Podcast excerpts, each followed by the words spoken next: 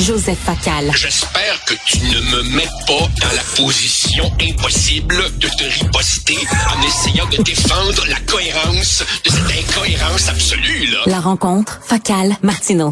Alors, Joseph, je te soumets ma théorie sur l'indépendance. Les Québécois ne sont pas indépendantistes, mais ne veulent pas que l'option meure. On veut se garder cette police d'assurance.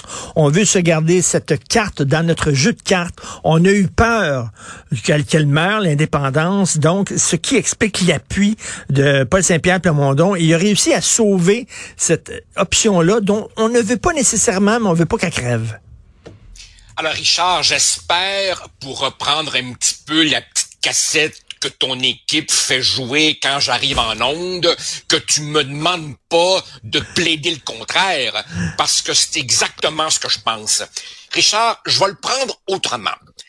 Rappelle-toi, il y a une couple d'années, quand on était dans le pire du pire de la pandémie, François Legault toussait dans son coude, docteur Arruda faisait des farces plates sur les tartelettes, puis à côté de lui, tu avais d'abord Madame McCann, puis Monsieur Dubé, qui faisaient de leur mieux. Et il avait l'air de souffrir, ce monde-là, là, tu sais. Il avait l'air de Churchill sous les bombes à Londres. En réalité, Richard, en réalité, on réalise maintenant que le gouvernement Legault a été aidé par la pandémie, parce que la pandémie a balayé toutes les autres questions. Aujourd'hui, maintenant que la pandémie est écartée, c'est le dur, dur, dur retour au réel. Et le réel, pour François Legault, c'est pas juste l'inflation, les écoles, les hôpitaux. Le réel, pour François Legault, c'est qu'il n'y a pas de troisième voie entre le fédéralisme et la souveraineté. Et donc, évidemment, si François Legault parle de fédéralisme, s'assume comme Canadien, s'exprime au fond comme un chef du Parti libéral du Québec deux point zéro, tous les souverainistes momentanément parqués à la C A Q vont se dire « Wow, wow, wow, je suis dans la mauvaise salle du Cinéplex, c'est pas ce film-là que je voulais. » Et si, évidemment, euh, euh, euh, il commence à reparler comme un souverainiste, comme un nationaliste, ben là, évidemment, il deviendra une espèce de P Q light qui se, for, qui se fera rappeler que tout ce qu'il demande à Justin Trudeau depuis des années, il se fait dire non en cinq minutes. Euh, donc, évidemment, François Legault est maintenant dans une contradiction absolument fondamentale. S'il est souverainiste, ben, le P Q est déjà là depuis un demi-siècle. S'il est fédéraliste, ben écoute, t'as, t'as, t'as le Parti libéral d'une certaine façon qui est déjà là. Et à partir de là, tous les scénarios possibles s'ouvrent. Je rigole, Richard, quand j'entends des gens depuis quelques heures dire « les plaques tectoniques au Québec bougent ». Voyons donc, si elles bougent, c'est pour revenir là où elles ont été pendant un demi-siècle, une société clivée autour d'une question fondamentale et sans troisième voie. Le pari que fait euh, P S P P, c'est de dire « l'appétit vient en mangeant ».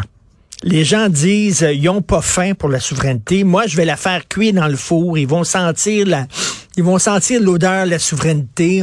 Oh, ça sent bon, puis tout ça. Puis je, je vais leur faire goûter un petit peu. Puis l'appétit vient en mangeant. Est-ce que tu y crois, ça? On n'a pas le choix que d'y croire si on est un souverainiste, euh, ce qui est ma position. Jusqu'à maintenant, jusqu'à maintenant, P S P P, d'une certaine façon, fait le pari de la franchise. Il fait le pari de la vérité. Il le dit pas, mais ça revient un peu à ça. Il dit « je suis souverainiste avant, pendant, après l'élection », une formule qu'on a bien connue, et au fond, ça revient à dire « si vous voulez pas de la souveraineté, euh, votez pas pour nous, parce que c'est ça que la maison offre. C'est le seul plat au menu. » Là, évidemment, le défi auquel Paul Saint-Pierre Plamondon aura à faire face, c'est que plus il va se rapprocher du pouvoir, plus il va devenir l'alternative crédible, plus, plus on va lui chanter les sirènes du bon gouvernement. Et évidemment, euh, les jeunes n'ont pas connu ça, mais toi, moi, Richard, et tous les vieux loups de la politique québécoise, on sait que plus tu t'approches du pouvoir, plus évidemment, tu as la tentation de mettre de l'eau dans ton vin.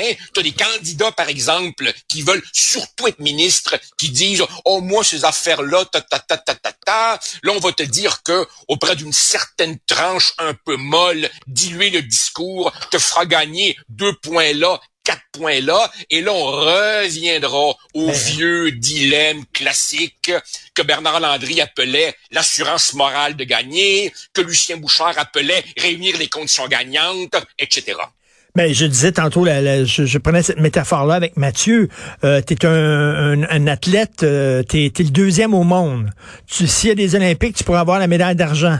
Ton entraîneur dit, si tu prends cette petite pilule-là, t'as la médaille d'or. T'as la médaille d'or. Tu n'as rien qu'à prendre la pilule. Va-t-il prendre la pilule ou va-t-il se contenter d'être médaille d'argent? Euh, c'est ça. Et, et, et, ou alors, évidemment, évidemment, t'as, t'as ce dilemme-là.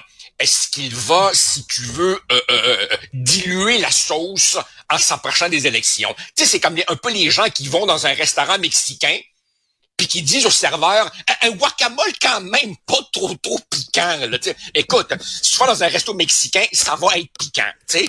Bon, donc, donc il y a ce premier dilemme-là. Il y a un autre dilemme. Supposons. Supposons que le P Q gagne les élections, on est très loin de ça. Mais supposons que ça arrive, parce que c'était le fun, évidemment, de, de, de faire de la, de la politique fiction. T'sais. Supposons que le P Q prend le pouvoir ayant promis un référendum. Et là, tu vois, une fois au pouvoir, que les chiffres sont juste pas là. Qu'est-ce que tu fais? Donc, rien n'est simple. Et, et, et P S P P, je crois, fait très bien. Mais, Très mais, bien. Mais, mais, Appeler mais, ses troupes à la modestie et de dire calmons-nous. Mais il se passe quelque chose. Mais la bonne nouvelle, la bonne nouvelle, on sait, là, les prochaines élections provinciales sont dans trois ans. Mais mettons, là, les, les prochaines élections, c'était bientôt. La bonne nouvelle, c'est que quand tu es deuxième, là, tu peux attirer des candidats intéressants. Parce que qui voulait se présenter pour le P Q avant? Personne. C'est un parti mort. Mais là, tu es deuxième, tu chauffes les fesses de Legault. Là, soudainement, tu peux avoir des gens qui sont des candidats de grosse pointure. Richard, tu viens de dire quelque chose de très important. Si tu le regardes attentivement, c'est pas un sondage comme les autres. Habituellement, quand le parti qui est en tête perd des plumes, et là, là, la C A Q perd onze points depuis l'élection et est à cinquante-trois pour cent d'insatisfaction. Habituellement, quand tu perds, quand, quand le, le, le coureur de tête perd des plumes, c'est tous les autres qui en profitent à des degrés divers. Tu remarqueras que les libéraux, Q S et D U M ne bougent pas. Autrement dit, mmh. le transfert se fait entièrement au bénéfice du P Q.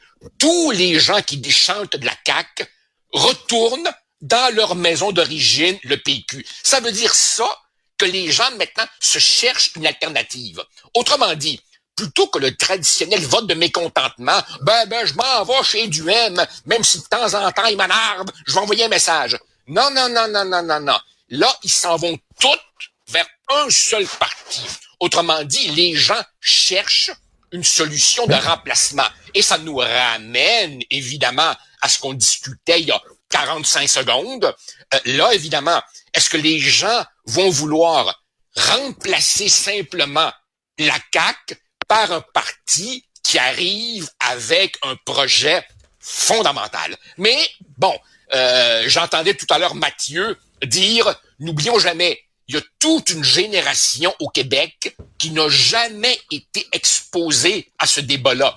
C'est elle qui tient mmh. l'avenir du Québec entre ses mains. Tous ces, tous ces moins de trente ans qui n'ont jamais entendu ce débat-là ou qui n'ont entendu les jérémiades de gens comme moi qui racontent leurs deux douloureuses défaites, ben, qu'est-ce qu'ils vont faire, eux?